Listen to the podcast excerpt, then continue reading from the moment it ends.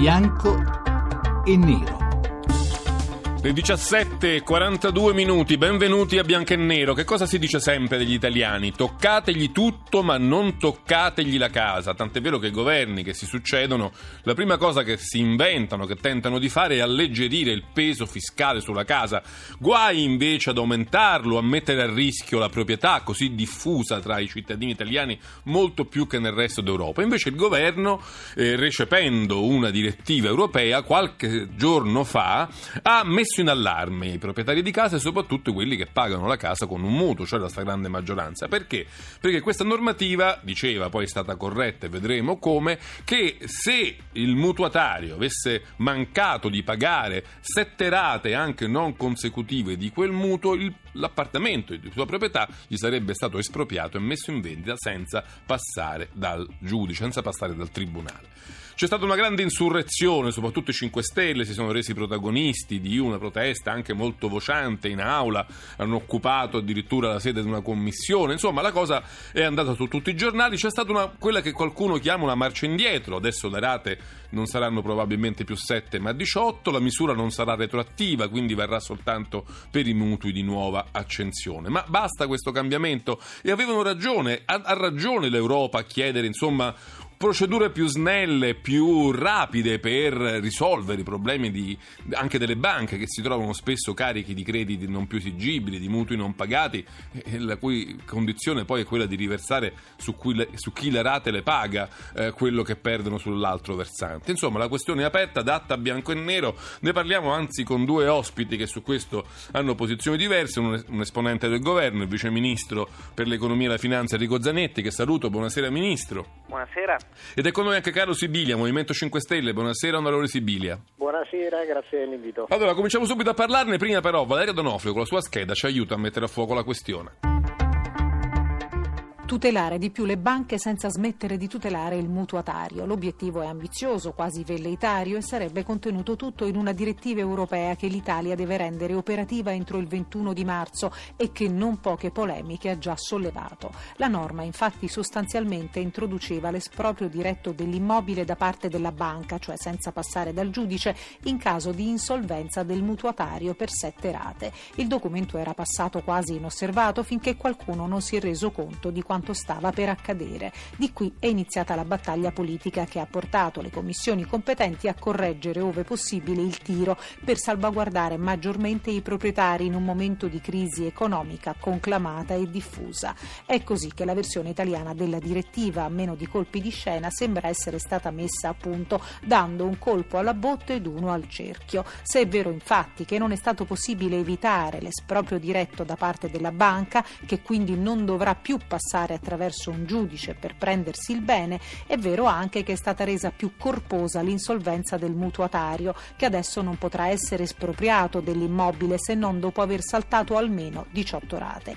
Inoltre, in queste ore, sempre in Commissione, si sta lavorando perché questa clausola di morosità scatti solo se concordata tra banca e contraente al momento della stipula e comunque non avrà valore retroattivo. La razio della direttiva origina certamente dalla necessità di difendere le banche banche che faticano sempre più a rientrare dei soldi prestati, a partire dai mutui, e questo anche per la durata infinita dei giudizi in Italia, ma non solo loro. Qualcuno infatti sottolinea che di fatto la norma difenderebbe anche chi i mutui li paga regolarmente e che finisce per farsi carico nelle percentuali di interesse di stipula anche della prevista insolvenza altrui.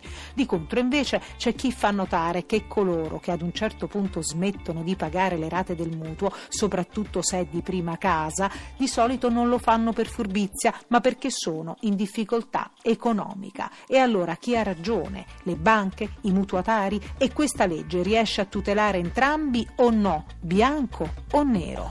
Ecco le questioni poste l'attenzione della nostra puntata di Bianco e Nero, dei nostri ospiti, di voi che ci seguite all'800 05 05 78. Vorrei cominciare subito con il ministro Enrico Zanetti per chiedergli questo. Mi sembra di aver capito, onorevole Zanetti, che anche lei all'inizio aveva qualche dubbio diciamo, sulla versione originaria, quella che ci proviene dall'Europa, e che fin dall'inizio anche lei aveva pensato che qualche aggiustamento andasse fatto o mi sbaglio?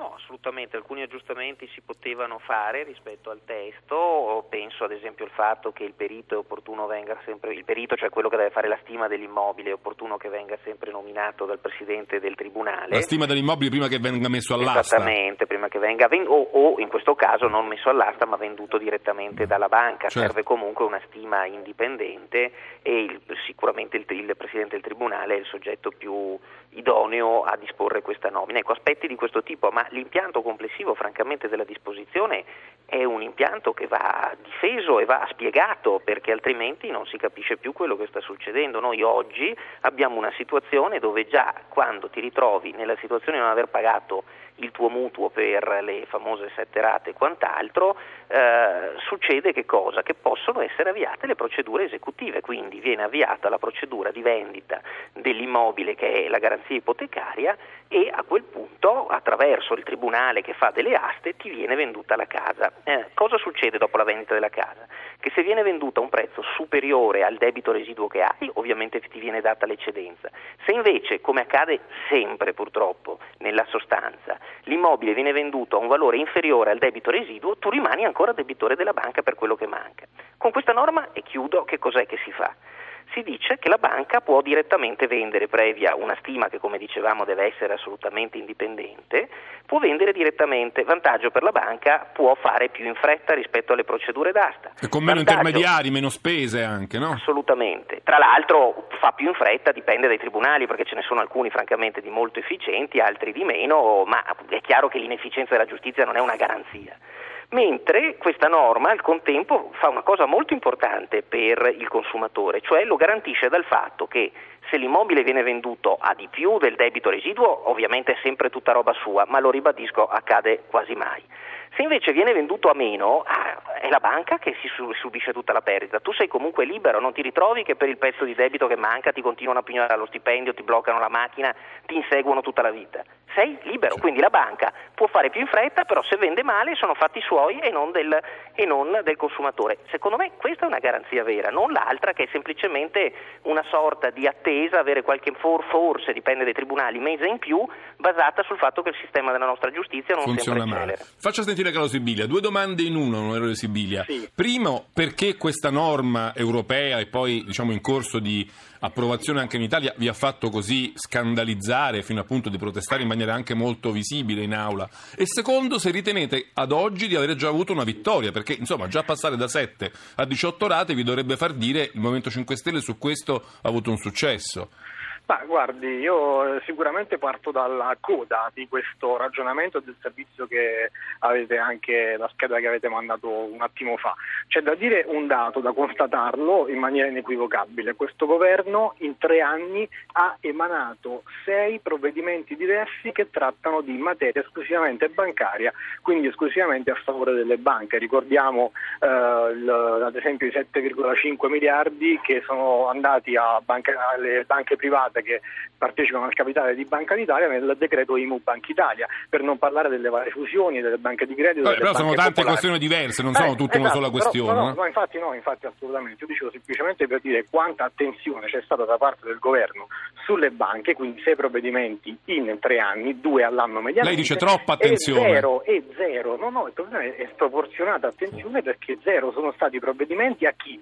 Nei confronti di quelle persone che oggi per quale motivo non riescono a pagare la rata del mutuo, perché evidentemente non riescono più a percepire una pensione adeguata, perché evidentemente eh, perdono il lavoro e non riescono più a rientrare nel mercato del lavoro, perché evidentemente devono andare via perché non riescono a trovarlo qui. Allora dobbiamo cercare di capire innanzitutto questo. Partendo da questa base noi ci siamo scandalizzati perché riteniamo assurdo innanzitutto, eh, siamo contentissimi del fatto che finalmente, solo quando li prendiamo con un certo modo, con delle azioni fortissime, il Movimento 5 Stelle quando usa un po' il pugno duro, come vedete c'è bisogno. Qualcuno dice sempre in diretta televisiva, questo è il... Beh, perché, perché sono gli unici momenti in cui riusciamo a tenere alta l'attenzione e quindi grazie al cielo ora stanno tornando indietro quelli del governo, si sono resi conto perché abbiamo spiegato a tutti gli italiani quali sono le truffe, ma è, è passata inosservata, scusatemi, eh, se mi permetto di, eh, di, aumentare un attimo l'attenzione. Uno che secondo me non è stato letto bene la direttiva da parte del governo, perché all'articolo 28 dice questo, gli Stati membri adottano misure per incoraggiare i creditori ad esercitare un ragionevole grado di tolleranza prima di dare avvio a procedure di escussione della garanzia. Allora, un ragionevole grado di tolleranza non è sette rate, ma soprattutto, ma soprattutto eh, c'è un altro aspetto. La banca non può diventare il giudice che decide che dopo 7, 18, 20, 100 rate la, uh, il bene deve essere espropriato alla persona. Questa cosa non è a garanzia del creditore, anzi secondo noi recepirla in questo modo potrebbe addirittura essere A motivo di incostituzionalità perché si dà un ruolo a una banca che non dovrebbe avere e B anche un motivo di infrazione europea, l'ennesima infrazione europea. Già Aspetti, sentiamo subito cosa ne pensa Zanetti su questi due punti. Innanzitutto volevo chiarire con Zanetti, col Vice Ministro, se questo passaggio da 7 a 18 rate diciamo, il governo lo ha un po' subito, se lei invece lo ritiene opportuno, lo ritiene giusto. E secondo, insomma, se è vero che la figura del giudice è essenziale nel risolvere questo tipo di vertenze, o se invece si può intravedere un vantaggio anche diciamo, del cittadino, del mutuatario, nello sveltimento delle procedure saltando la fase diciamo, del tribunale.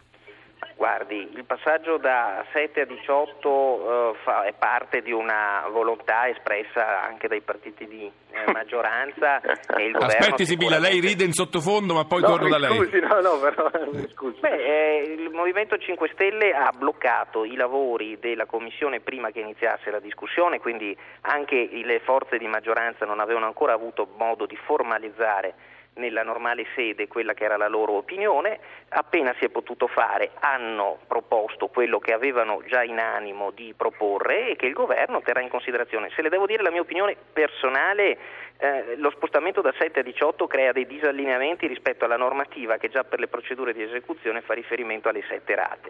Inoltre non dobbiamo dimenticare che ci inseriamo in un contesto normativo dove per i mutui prima casa esiste già da vari anni giustamente una norma che consente di sospendere per 18 mesi. C'è un fondo presso il Ministero no? che so- soccorre. In presenza di determinate situazioni di difficoltà delle famiglie, quindi ci sono una serie già di elementi in campo. Di reti eh, di sicurezza. 7 o 18 è giusto che il Parlamento dica la sua ed è doveroso che il governo ne tenga conto, fermo restando, ripeto, che le 7 non è che uscivano fuori dal cilindro, ma erano già presenti nel testo unico bancario per quello che sono le procedure eh, esecutive normali, mi pare l'articolo 40,2, adesso non voglio entrare troppo nel tecnico, ma se non sbaglio erano proprio in quel riferimento presenti, quindi non è che il governo si era inventato questo numero, aveva fatto una scelta sistematica. Poi ovviamente la politica ha diritto di dire no, qui vogliamo invece aumentare e il governo era pronto a discutere quando si è potuto ovviamente farlo.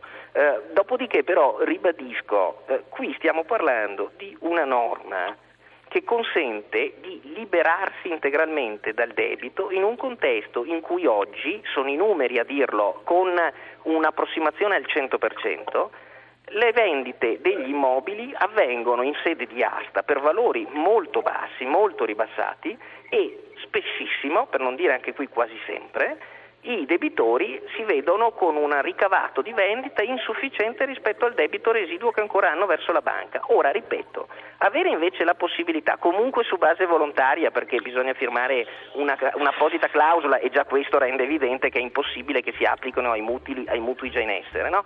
ma avere la possibilità di dire no, guarda, piuttosto che avere come finta garanzia il fatto che se non pago il mutuo o magari me la tiro avanti, me la svango sei mesi, un anno, a seconda di quanto è lento il tribunale, o come garanzia che se purtroppo succede, quantomeno perdo la casa ma non resto debitore della banca a vita, io credo che questa sia una vera garanzia, mentre l'altra è semplicemente un funzionamento della giustizia italiana a macchia di leopardo, in alcuni casi veloci, in alcuni casi lento. Anche molti anni ci vogliono in alcuni casi. Leggevo che anche pote- si può arrivare a sette anni prima che la casa venga effettivamente venduta.